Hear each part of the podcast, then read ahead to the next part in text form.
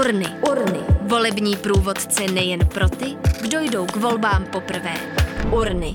Podcastová série na rádiu Wave. V politice mi mladí lidé rozhodně chybí. Třeba hrozně na mě dobře nepůsobí už modrý obleky a bílý košile a k tomu hnědý polobotky.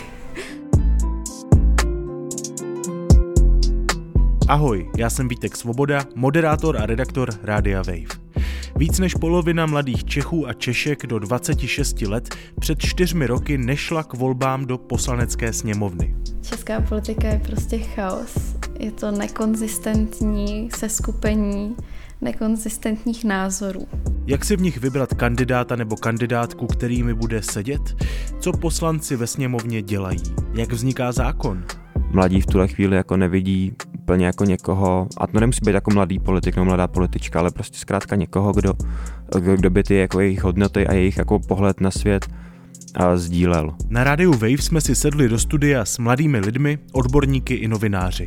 Vznikla volební série Urny. Průvodce nejen pro ty, kdo jdou k volbám poprvé. Lidi by měli chodit k volbám, protože si myslím, že to je úplně to nejmenší, co může každý z nás udělat pro to, aby se tady něco dělo. Je pro úspěch ve volbách důležitá barva polobotek nebo věk? Co všechno provází předvolební kampaně?